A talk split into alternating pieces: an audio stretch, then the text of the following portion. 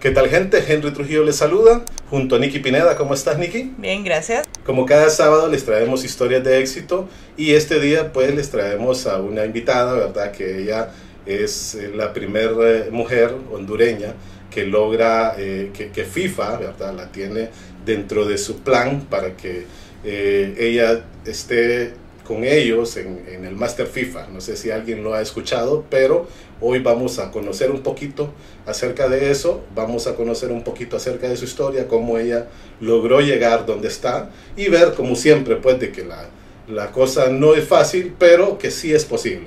Entonces le presentamos a Andrea Pizzati. ¿Cómo estás? Mucho gusto. Todo muy bien, muchísimas gracias Henry, gracias Nikki. ¿Cómo estás, Andrea? Estoy muy emocionada de estar aquí con ustedes, la verdad. Qué bueno. Ha sido una experiencia interesante. Qué bueno tenerte por aquí. Sí. Gracias. ¿Qué tal? ¿Cómo, ¿Cómo están tus planes? ¿Te vas dentro de poquito? Este, hoy es, hoy es jueves, este sale el sábado y te vas el domingo. Sí, eh, ya esta es mi última semana aquí en Honduras. El lunes parto y mi inicio de clases es próximamente en septiembre, el 16. En septiembre ya. Sí. Wow. Pero no, bueno, contanos primero, empezando, ¿cómo surgió tu pasión por el fútbol?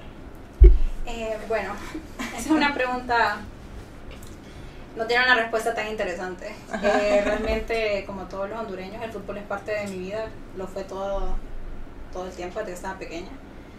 Eh, creo que el fútbol es lo que más se vive como hondureños. Entonces, nunca fue realmente una, ¿qué les digo? Un plan de vida real. Era una cuestión fantasiosa, me gustaba ver fútbol con mi papá, con mis hermanos. Eh, de niña, yo, bueno, de adolescente, cuando estaba decidiendo mi carrera profesional, consideraba que en un, mis días de locura de que me iba a ir a estudiar para ser directora técnica, pero era una cuestión Ajá. de broma prácticamente. Ok. Eh, y así, más que todo como una aficionada, eh, alguien a quien le gustan los deportes en general, pero no me había visualizado nunca como que realmente iba a tener una carrera y eso fue algo que se dio de manera muy orgánica y aquí estamos. ¿Cómo fue? ¿Vos sos? ¿Cuál es tu carrera en sí? Yo estudié una licenciatura en Relaciones Internacionales y Ciencias Políticas. Ajá. Me orientó mucho a lo que son las organizaciones internacionales y por ese lado fue que entré a la Federación eh, Ujú. de Fútbol en el 2016. ¿Cómo entraste a la FENAFUT? Eh, entré a la federación cuando hubo un proceso abierto para la contratación de un asistente nueva para el secretario general en ese entonces. Ujú. Em, fue proceso normal, me llamaron de, de la empresa que estaba intermediando esa, esa contratación. Fui a la entrevista, eh, fue agradable para ambos la entrevista en sí, nos caímos muy bien. Me ofrecieron el puesto de ser su asistente. Estuve ahí dos años y medio más o menos como asistente de él y después las cosas se dieron y cuando me ofrecieron una promoción dentro de mi empresa o dentro de la organización, eh, me ofrecieron el puesto de secretaria adjunta. Ese ya es el, el segundo del secretario general, que era mi jefe igual, o sea, siempre trabajé con él, pero ya dentro de otro rol un poco más ejecutivo. Ok. No, qué pinta. Ok. Y, y contanos, tus papás, o sea, tus papás te apoyaron en este proceso de cuando ibas como descubriendo que te gustaba el fútbol, ellos, ellos que son, contanos de ellos, tus hermanos, tenés hermanos, Tengo cinco hermanos. cinco, vos sos Yo soy la de en medio. la de en medio. Tengo ajá. dos hermanos mayores, una hermana y un hermano. Ajá. Después un hermano que me sigue y un par de gemelas, que son las menores. Ah, ok. Em, cuando estaba más adolescente y estaba con esa locura de qué voy a estudiar, qué voy Sí. a hacer, pues realmente nunca lo consideramos como una opción. Como en aquel entonces era muy difícil ver o visualizar mujeres en el medio. Eh, siempre han habido muchas mujeres en todos los deportes, pero normalmente ha sido en roles muy operativos, muy eh, detrás de las escenas, entonces realmente no, no era algo que considerábamos que era para mí. Me orientaba, como les digo, mucho a la cuestión de organizaciones internacionales o lo que es el servicio civil, ya a través de gobierno. Pero siempre han sido muy... Siempre me han apoyado mucho en mis planes, en mis decisiones. Hemos tenido una muy buena dinámica familiar siempre. Entonces, me han sabido guiar cuando lo he necesitado y la verdad es que estaban muy contentos porque la industria es una industria muy interesante. Sí. Y la verdad es que más que todo por eso yo disfrutaba mucho de mi trabajo, era siempre era algo nuevo, era algo distinto. El fútbol le gusta a todo el mundo, entonces Sí. era algo que realmente lo mantiene a uno ocupado y entretenido. Ajá. Pero si pensabas en serio en ser, en ser directora técnica. ¿Qué ha pasado con eso? Creo que lo pensé, como le digo, era una cuestión fantasiosa. Lo, lo decía más que todo creo que para molestar a mis papás. Pero ya entrando, ya estando en la federación lo consideré en entrar como a los cursos. Nosotros ofrecemos eh, licencia desde la licencia D, que es para dar prácticamente dirigir niños a nivel local, hasta la A, ya, la- ya que es la profesional. Ujú. Entonces lo pensé, pero no era compatible con mi horario de trabajo, todas mis otras actividades, entonces, y realmente no era algo que probablemente no voy a ejercer, entonces se lo recomiendo a la gente si quieren aprender un poquito más acerca del fútbol, les una licencia de súper bien para lo básico, Ujú. pero no era algo que estaba dentro de mis planes reales. Ujú. Ujú. Sí, porque fíjate que, y eso es algo que yo siempre he visto en, la, en, este, en este mundo del fútbol y todo, o sea, ¿por qué no hay mujeres directores técnicas? O sea, sí hay, pero, pero no es como la gran mayoría, pues, o sea, son pocas en realidad las que, unas las que destacan y otras pues, pues las que se han atrevido pues a, a hacerlo, pues, entonces la mayor parte son eh, masculinos, pues. El mundo de los deportes realmente sigue siendo un club de chicos prácticamente. Sí. Eh, lo más común es que los hombres trabajan en, en ello, los niños son los varones los que más practican deporte Ujú. en las escuelas, solo tienen que ver, cualquier persona que recuerde cuando estaba en escuela, las canchas siempre estaban ocupadas por niños jugando potras. O sea, ¿en qué momento las niñas pueden practicar su deporte libremente? Entonces realmente es, yo sí lo veo como un problema, es algo que viene desde, desde la educación y si uno no está expuesto a ello, si uno no mira a más mujeres en los roles, es difícil visualizarlo. O sea, a mí me sucedió cuando entré a, a trabajar ahí, nunca pensé que iba a hacer carrera, creí que solo era un, un trabajo más. Ajá, es correcto. Y fue hasta el momento donde se me dio la opción ya de tener un puesto ejecutivo, de hacer más cosas, participar en proyectos, donde yo dije, ok, si me voy a quedar aquí, yo tengo que decir si esto es lo que yo quiero hacer. Ajá. Y eso fue estos últimos tres años que, que estuve en ese rol. Decidir si, si realmente era algo en lo que yo quería continuar y de ahí fue que no- tomé la decisión de, de seguirme especializando en esto. ¿Y cómo es, cómo es vivir en medio de, de un, de un ámbito lleno de hombres? Pues, ¿cómo es el, no sé, hay machismo, hay, me imagino que sí. Creo que tengo la suerte de que en mi oficina hay mucha apertura. Somos muchas mujeres las que trabajamos ahí. Ah, ok.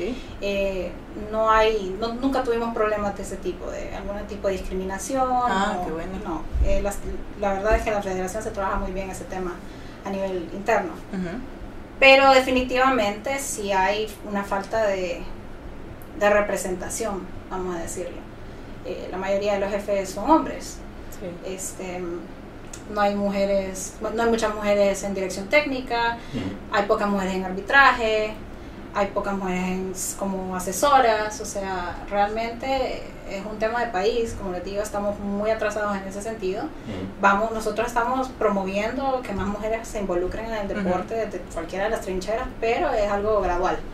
Entonces se siente, a veces sí se sentía de que Sí. habían eventos y yo era tal vez la única mujer que estaba ahí. Sí, sí. Qué O sea, difícil. Yo me acuerdo que la prim- el primer evento que yo tuve, eh, que suplía a mi jefe para una apertura de un curso de arbitraje.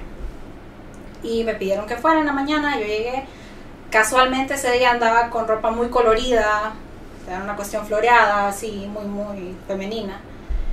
Cuando nos tomaron la fotografía es que es, o sea, es casi que absurdo. Todos los hombres que habían ahí, que eran como 45 y yo en medio, Una o mujer. sea, Bien Ah, eras como el foco. para efecto de la fotografía muy bonito y todo, pero realmente era y así se Se sentía notaba. muchas veces, Ajá. se, se notaba mucho la, la falta de, Ajá, sí. de otras mujeres en esos casos. Pero, Pero no te sentías incómoda estando ahí. no, eh, las personas de fútbol somos personas de fútbol, estamos bien, Ajá. estamos rodeados de, nos- de nosotros, de los nuestros. Ajá. Pero, como te digo, sí se sentía de vez en cuando como que, bueno, ¿qué estoy haciendo aquí? O, Sí. o ok, este montón de señores. ¿Qué está pasando? Pero eran más cuestiones momentáneas, de que a veces uno quedaba... Más, más cosas tuyas que... que más de la cosas gente. mías de que, o que se notara, porque era algo que visualmente se notaba, Ujú. pero, Ujú. pero no era algo que afectaba mi trabajo o que los afectaba como ellos se, se desenvolvían conmigo, Ajá. para nada. Y tu paso por FENAFUT, digamos, fue algo, eh, bueno, todavía lo que vas a hacer ahorita es parte de, o ya completamente estás eh, fuera de, de, de esto, de, de, de FENAFUT. El máster es un máster a, a tiempo completo, entonces sí hubo la necesidad de que me separara de la empresa. Eh, ya no, no sería posible que ejerciera mis, mis funciones con la diferencia de horario, probablemente con la demanda académica que voy a tener. Entonces sí, en este momento ya, ya cesé dentro de mi cargo. Pero no lo sé, en un futuro se podría ver la Bueno, justamente a eso vas, contanos un poquito acerca de, de esto, del Master FIFA. ¿Cómo, ¿Cómo entraste al concurso? Por empezar, ¿cómo, ¿cómo lograste entrar ahí? Bueno, el máster existe ya desde hace más de 20 años. Entonces es un programa que consistentemente está muy bien rankeado a nivel mundial. Y es para profesionales del deporte, gente que tiene un interés en el deporte, no solo en el fútbol. El programa lo coordina el Centro Internacional de Estudios del Deporte junto con FIFA y tres universidades europeas que son la Universidad de Montfort en Inglaterra, eh, SDA Bocconi, que es una escuela de negocios en Italia, Italia. Ujú, y la Universidad de Neuchâtel en Suiza. ujú. Entonces ellos juntos crean este programa que la idea es empoderar más administradores del deporte que estén capacitados como para enfrentar los retos del, del deporte globalizado. O sea, Ujú. cada vez hay cosas más, más dinámicas, que se, más complejas, entonces esa es la idea del programa en sí. Eh, la convocatoria es abierta, realmente. Pero es al ser algo tan nicho, pues normalmente las personas que estamos interesadas somos personas que o ya estamos trabajando en un área deportiva o que tenemos un interés en entrar en, en la industria, Ajá. por decirlo así. Entonces, yo ya tengo formaciones anteriores en cuestiones deportivas y administrativas. Eh, realmente a nivel de maestría, este, es- o sea, ya era el siguiente paso, esta sería mi primera maestría, entonces era lo, lo que tenía, lo, lo que hacía más sentido en este momento de mi carrera. Pero vi que eh, es escogen un- una cantidad determinada de... O sea, es un cupo limitado. pues. O sea, Sí. es, tenés que tener, la verdad, una capacidad bastante grande intelectualmente, me imagino, ca- académicamente. ¿Cómo fue el, el proceso de selección para llegar ahí? Porque sí es participan un montón de, de o sea, Bueno, se, todos se los meten, países. sí, ajá, es, es a nivel mundial. Y, y vos lo lograste, pues contando cómo fue. La verdad es que yo hasta recientemente me di cuenta de cuántas personas aplicaron realmente. Ajá. En mi cabeza era algo como tan nicho que decía bueno, ¿cuántas personas aplicamos a esto? Pero sí, aplicaron este año para, para esta generación más de 700 personas eh, de alrededor del mundo. Al final se eligen en tres etapas. Hay un comité científico, hay un comité académico y hay una etapa de entrevista. Ujú. El comité científico eh, y académico evalúan diferentes aspectos del candidato. Eh, uno, qué tanta experiencia tienen en la industria, o la preparación académica que tienen, qué planes tienen, o, o de qué, qué tanto como qué va a darles el máster a ellos en su carrera profesional, como qué ellos le pueden brindar con su experiencia a sus compañeros y a esa clase en particular. Entonces ellos tratan de elegir sus clases en base a eso para que realmente se puedan potenciar los unos a los otros. Em, en mi caso particular, mi candidatura era fuerte porque ya tenía muchos años de experiencia en una federación nacional. Eh, Honduras es una de las federaciones más fuertes a nivel de CONCACAF. Entonces también no, no una federación tan pequeña. Em, tengo, como digo, otras, otras formaciones. También soy graduada de otro programa de FIFA y de CIES, que era un programa ejecutivo en administración deportiva. Ujú. Ese lo ofrecen en 19 universidades a nivel mundial, si no me equivoco, y yo lo saqué en la Universidad de Costa Rica. Ok. Y de ahí, desde los graduados de la Universidad de Costa Rica, creo que soy la tercera alumna que va al máster de FIFA. Ya. Wow. Entonces es competitivo a nivel académico, más que todo a nivel de, de experiencia. Ellos sí buscan profesionales que tengan de 3 a 5 años más o menos de, de experiencia mínimo para que pues realmente sea valioso el intercambio de conocimiento, de ideas, de cosas que han pasado y se busca un mix también de deportes, no solo fútbol, como les decía. Eh, creo que en esta generación tenemos personas de cricket, tenemos personas de básquet, voleibol, varios de fútbol, pero... ¿Y cuánto dura un año, verdad? Dura un año, sí. Y vas a estar en los tres países. Sí, esa es una de las particularidades Ajá. interesantes Sí, del que súper. Vas a estar primero en Voy a estar Inglaterra. primero en Inglaterra, sí. Ajá. Y luego vas a Milán. Luego a Milán y terminamos en Suiza. Ahí es donde vamos a pasar más tiempo. En Suiza van a pasar más tiempo. Sí, Cuatro meses. más o menos. Ajá. Qué cool. Bonito, ¿verdad? Sí. Qué bueno. En realidad esa, e- es importante en, en la parte del máster, ¿verdad?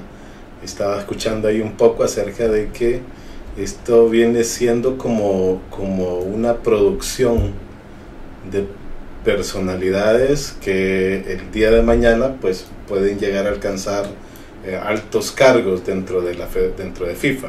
¿Es, es correcto? Están posicionados los exalumnos, realmente tienen un alto grado de empleabilidad, eh, bastante bien co- cotizado en el mercado laboral. Eh, pero hay de todos lados, realmente hay exalumnos en FIFA, hay exalumnos en la UEFA, hay exalumnos en el Comité Olímpico Internacional, en federaciones internacionales de otros deportes, eh, hay exalumnos que trabajan en medios. Entonces, hay o sea, no es no garantiza que van el siguiente paso es entrar a FIFA o entrar a una de las confederaciones, pero sí tenemos tenemos la, la red está muy muy bien posicionada en ese sentido. ¿Cuál es tu, tu meta? ¿Cuál crees vos que va a ser de aquí a, a que saliendo de esta de este máster, verdad? ¿Cuál crees que sería un siguiente paso? Esa es una excelente pregunta. Sí. No tengo una excelente respuesta para ello, lastimosamente. Eh, parte de, tom- de tomar la decisión ahorita de, de estudiar esto, como les dije, tomar la decisión de estudiarlo también fue, ok, si me voy a especializar tanto en algo, probablemente me estoy un poquito comprometiendo ya con una carrera, con un, un camino. Ajá, a eso me refiero. Eh, soy flexible acerca de, de, de cuál sería mi siguiente paso.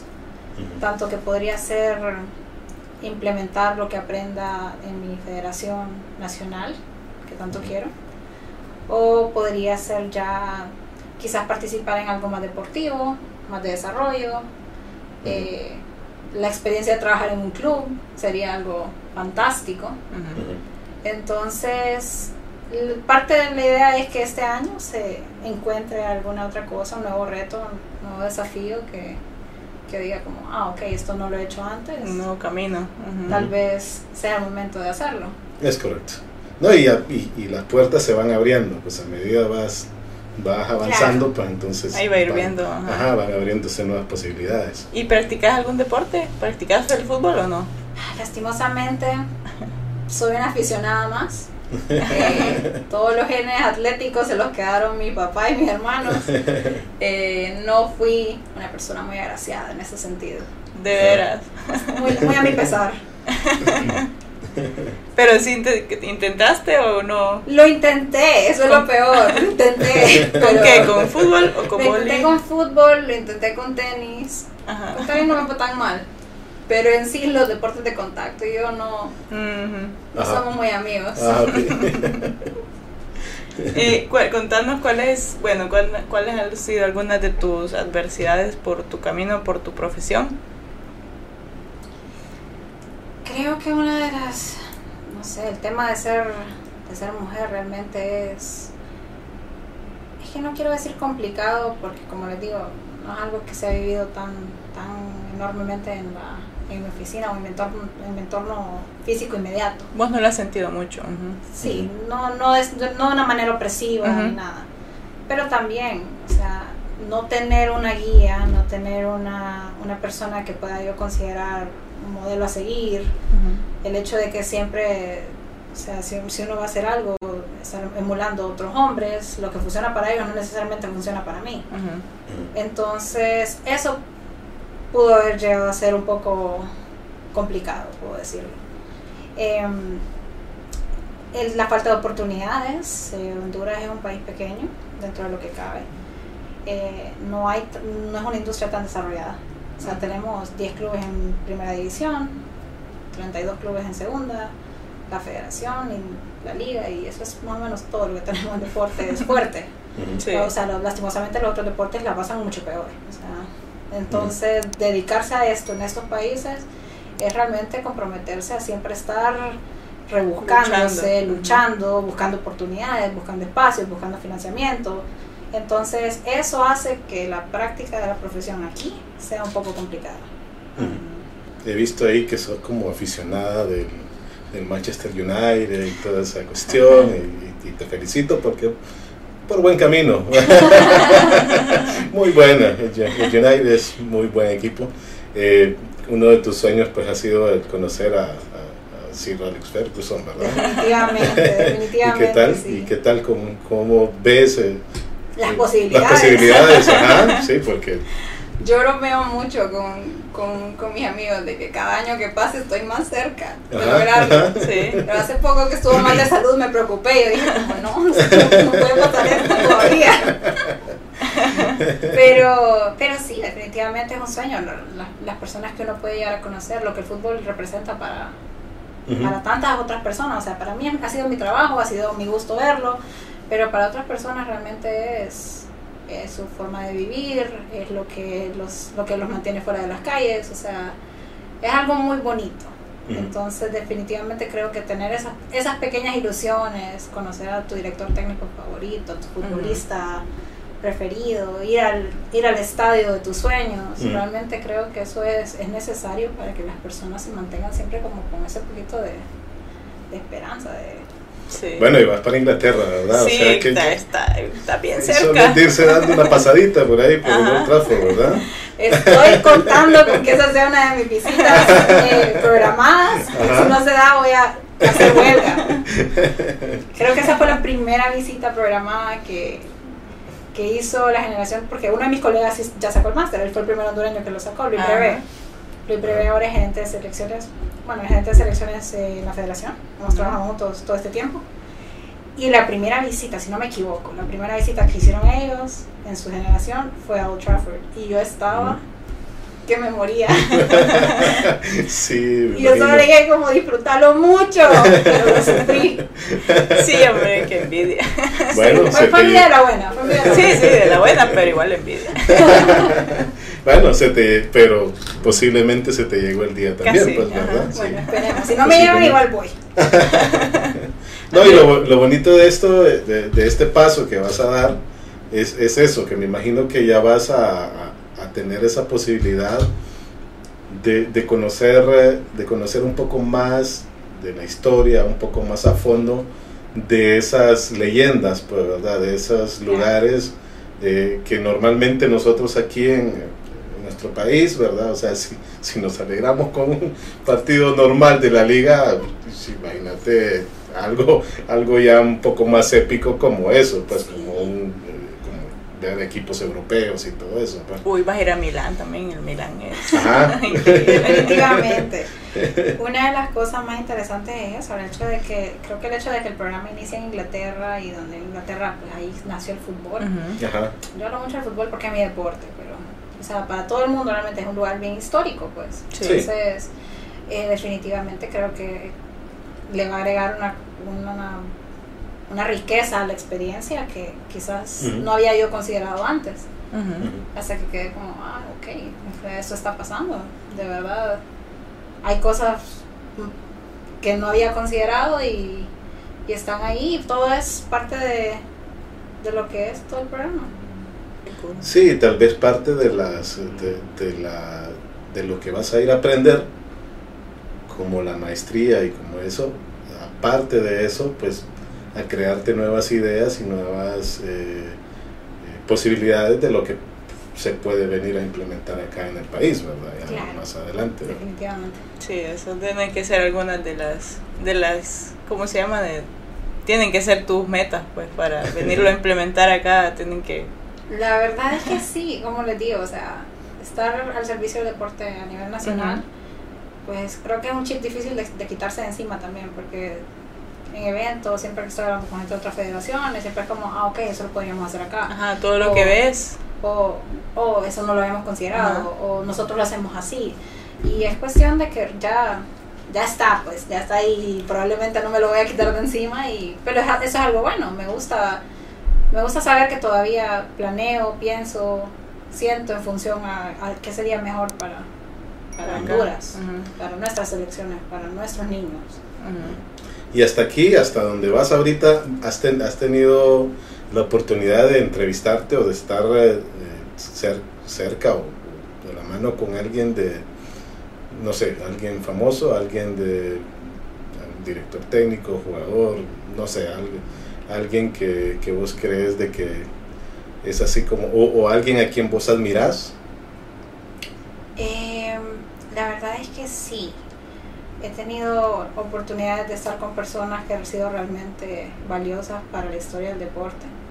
En el 2019 tuve la oportunidad de conocer a la secretaria general de FIFA, Fatma Zamora, que es la primera mujer en ser secretaria general de FIFA. Y la conocí en un evento de fútbol femenino, casualmente, en México. Ujú. Y fue una casualidad, o sea, ella estaba ahí, pero fue una casualidad de que nos encontráramos las dos eh, afuera del evento y pude platicar con ella un, un rato. Y la verdad es que eso fue para mí muy impresionante en ese momento, porque mm, también cuando ella, cuando a ella la eligen como secretaria general, eso creo que fue un cambio, o sea, que todas las mujeres que trabajábamos en eso lo, senti- lo sentimos, o sea, fue nunca había habido una mujer tan alto en- con un cargo tan alto dentro de la institución dentro de ninguna institución a nivel mundial como deportiva. Y eso fue creo que fue muy muy impresionante para todas. Y también el cambio que dio FIFA desde que está Infantino y ella a cargo. Creo que ahora tienen más del 46% de sus empleados son mujeres. Eh, se implementó por estatuto de que todas las federaciones tienen que tener por lo menos una mujer en su comité ejecutivo. Entonces los cambios han ido poco a poco, pero ahí están. Eh, ella creo que fue una de las más impresionantes. De ahí conocí también a dos otras personas que me impresionaron mucho. Eh, Una de ellas se llama Ivanchitsa Sudach. Ella fue la primera mujer comisaria de toda Europa. Y la conocí en un evento de liderazgo para mujeres en fútbol y casualmente estábamos en el mismo grupo en esas actividades y cuando otras personas, yo no, yo no sabía quién era ella y cuando las otras personas hablaron de ella como que no puedo creer que estás aquí, que no sé qué, que no sé cuánto, porque literal fue la primera mujer que había sido designada para ser comisaria en, en todo el continente europeo Ujú. y Wow. fue la que abrió las puertas para cantidad de mujeres Sí, me imagino. más. Ujú. También conocí a una chica que tenía más o menos mi edad. Y ella, no recuerdo ahorita exactamente de qué país era, pero ella fue, en su país estaba prohibido que las mujeres fueran a los estadios. Y ella organizó un grupo de mujeres y ellas iban juntas a los estadios y se protegían entre ellas hasta que lograron que cambiaran eso y que ahora ellas podían entrar como aficionadas y disfrutar de los partidos de manera segura. Entonces, uno siempre mira esa clase de historias, gente que realmente está rompiendo esquemas, que están contra todo pronóstico, llegando lejos y definitivamente eso es, es muy inspirador. Sí. Sí, qué interesante. ¿verdad? Y ahora vos sos la primera mujer hondureña que va a ir a este máster. Y estás abriendo puertas pues para, la- para otras mujeres que quieran hacerlo. ¿Cómo te sentís con eso? Me siento muy contenta, me siento la verdad muy contenta porque creo que creo que una de las cosas más importantes es visibilizar realmente las oportunidades. Ujú. Entonces, tal vez hay muchas mujeres, bueno, no tal vez, hay muchas mujeres que les gusta el deporte, Ujú. que les interesa la administración deportiva, eh, que quieren participar. Como digo, el, el- el mercado laboral aquí es pequeño, Ujú. pero las Sí. oportunidades existen. O sea, si uno más o menos se, ha- se esfuerza, Eh, si sigue adelante, si no desiste, pues uno puede irse abriendo espacio poco a poco dentro de, dentro de la industria. Y el hecho de que, o sea, esta es una maestría abierta. Si es cierto que piden como algo de experiencia en, en lo que es el deporte o cualquier deporte, pero es algo abierto, cualquiera puede postularse si gusta. Entonces, es. creo que es bueno que las otras mujeres lo vean y digan, Ujú. ok, esto me interesa, si necesitan información, yo estoy completamente a disposición de darla, Ujú. que lo que funciona para mí puede funcionar para ellas. A mí Sí. me encantaría, la verdad me encantaría que hubiera más mujeres en, en todos los deportes. Sí, que fue algo como, vaya, que es lo que nosotros decimos aquí en el podcast, pues, o sea, de que las posibilidades se abren, pues, o sea, se, se buscan. Eh, por ejemplo, imagínate de la forma en que entraste a FENAFUT. O sea, llegaste a hacer una entrevista normal, o sea, no te imaginaste eh, todo lo que, en que podía desencadenar todo, pues, ¿verdad? O Creo que sea, ni sabía para qué era. Ahorita que lo, que lo recuerdo, creo que ni sabía para qué estaba entrevistando. Porque yo también tengo un bufete y creí que era para el bufete. Ajá, exacto. Entonces, imagínate que entraste, o sea, buscando una oportunidad de trabajo, una oportunidad normal, eh, y poco a poco, pues, eh, me imagino que con el empeño, ¿verdad? Y las ganas de, de hacer bien las cosas, pues, fuiste eh, buscando nuevos, o sea, fuiste escalando, pues, y fuiste llegando a, a otras eh, ascensos y cosas así para llegar a lo que estás hoy, pues, ¿verdad? Y, qué bueno, y qué bueno que eso es, es que hoy por hoy ya tenés como un resultado de todo eso. Entonces, eh, ¿qué es lo que más te ha gustado y lo que menos te ha gustado de todo, de este tiempo, de este recorrido que llevas? Lo que más me ha gustado, creo que lo que más me ha gustado es eh, como ver los proyectos desde que uno empieza a trabajar en ellos, ver cosas en papel, sentarse y ya ejecutar la visión que, que estas personas tienen. Por ejemplo, el primer proyecto en el que yo participé de principio a fin fue cuando hicimos el estadio infantil FENAFUT en Virichiche, que es el estadio pequeñito que está eh, al lado del Virichiche. Ese, o sea, para mí, pese a que no, ese no era un proyecto que estaba bajo mi cargo directo, eh, es uno de mis proyectos bebés, o sea, yo Ah, lo vi desde las licitaciones hasta que terminó. Wow. Entonces, para mí ya ver la culminación de, de- del esfuerzo, de tantas horas de trabajo, de estrés, preocupaciones, resolver un problema aquí, resolver otro problema por allá, y ya verlo terminado y ver que cómo eso ha servido para, para las bueno, no las elecciones, ni siquiera para los niños. Eso es muy satisfactorio. Entonces, creo que entre, entre eso, entre ya ver materializados los esfuerzos de uno, a, a conocer muchas personas que realmente están apasionadas por lo que hacen, porque pues, al final del día yo decía como que esto es mi trabajo, lo hago bien porque es mi trabajo y porque lo hago bien mi trabajo. Así es. Pero hay personas, como te digo, que lo viven de una manera increíble y trabajar con esas personas también inspira, genuinamente. Entonces, por el lado bueno es eso. Creo que por el lado malo es, hay mucha desinformación acerca de cómo funcionan los deportes. Ujú. Eh, em, hay mucha falta de empatía acerca de lo, lo esforzado que es realmente sacar adelante a un atleta, a un equipo. Ujú. Entonces, creo que por ese lado, es, esa falta de como, no sé si es entendimiento, como es empatía realmente, que a veces se siente esa como desconexión con la población hondureña. Sí, no es desconocimiento, sí, que no, no conocen bien el, el trasfondo que hay, pues. Sí, o sea, hay tantas cosas que, que influyen en, en las decisiones que realmente a veces uno queda como, yo digo uno, pero como institución realmente, uno quedaba como el, el malo siempre. Cuando no eran cosas muy fuera de nuestro de nuestro alcance. Entonces creo que en parte es eso como eh, eh, sí en parte es eso. Y la otra creo que solo es que pues todo depende de resultados. Al final del día uno puede hacer todo el trabajo bien esforzarse mucho trabajar hasta las n horas de la madrugada y si la selección pierde Todo, Todo trabajo. todo Sí. Entonces, el fútbol es muy así. Es Sí. una cuestión bien volátil. Bien volátil, Sí, exacto. ¿Estás casada? No, No. Ah, bueno, no, no va a ser muy difícil irte un año. Eh, o sí. No, no, no, para nada. La verdad es que esa es una de las razones también. O sea, Ahorita estás en edad que. estoy en edad, estás- no ajá, estoy casada, no tengo hijos. Ajá. Es, es un buen momento para dedicarme a Tenés lo 30 mío. años, ¿verdad? 30, sí. Sí, estás en la edad perfecta para hacer todo lo que quieras ahorita. Pues. Todavía aguanto desvelarme, entonces eso también es un factor Y, importante. y allá, eh, ¿vos, vos hablas inglés? Sí. ¿Hablas, eh, todo va a ser en inglés o en Suiza va a No, ser como... Todo va a ser en inglés. Todo va a ser en inglés. Ah, Ustedes. ajá, sí, porque en Italia o no. No, eh, La primera sede de. FIFA es, es- está ahí, ¿verdad? En, en Suiza, Eh, Sí, la sede Sí, ¿verdad? está en Suiza, sí. Está en Ok. Zurich. en Zurich. Ah, ok. Súper.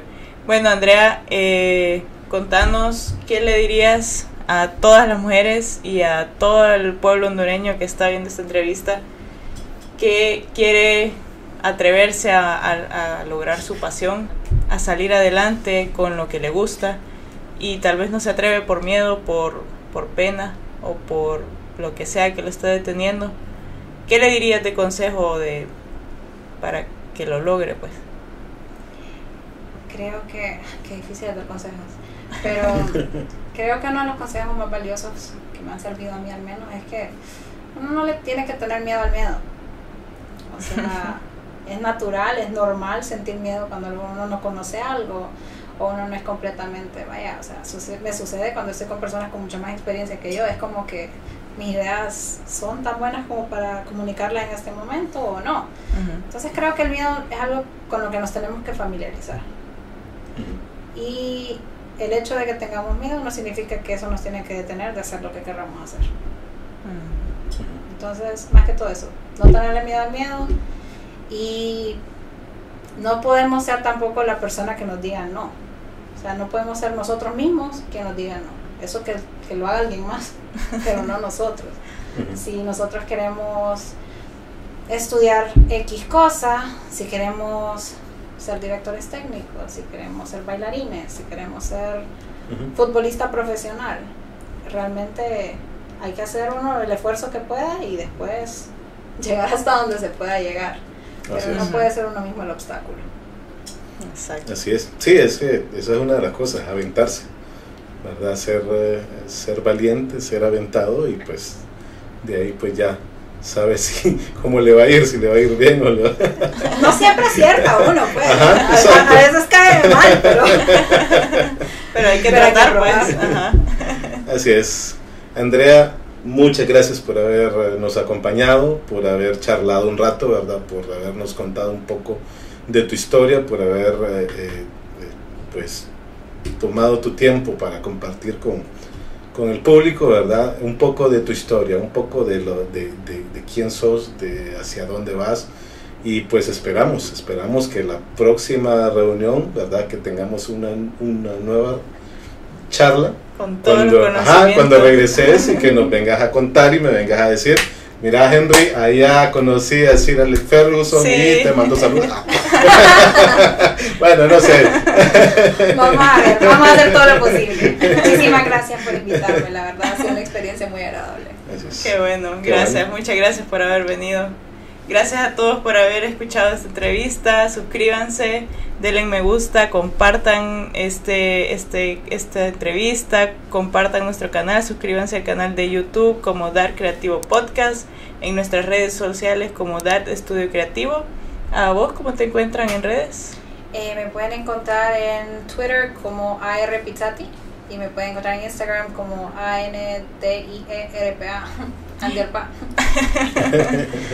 Y si necesitas un espacio para tus reuniones, para conferencias, para trabajar tranquilamente, pues entonces te invitamos a Workbox. Da muy buenos precios, aire acondicionado, estacionamiento, tranquilo. Pueden trabajar, venir y trabajar tranquilamente. Muchas gracias Andrea por haber venido. Que te vaya muy bien, que tengas un buen viaje y que todo te salga bien, que tengas una bonita experiencia. Muchísimas gracias, Nikki. Gracias, Henry. Un placer Gracias. conocerlos a los dos, la verdad. Muchas gracias, gracias. igual. Gracias por habernos acompañado y te deseamos un feliz viaje. Sí, Muy amable, gracias. Bueno, que estén bien.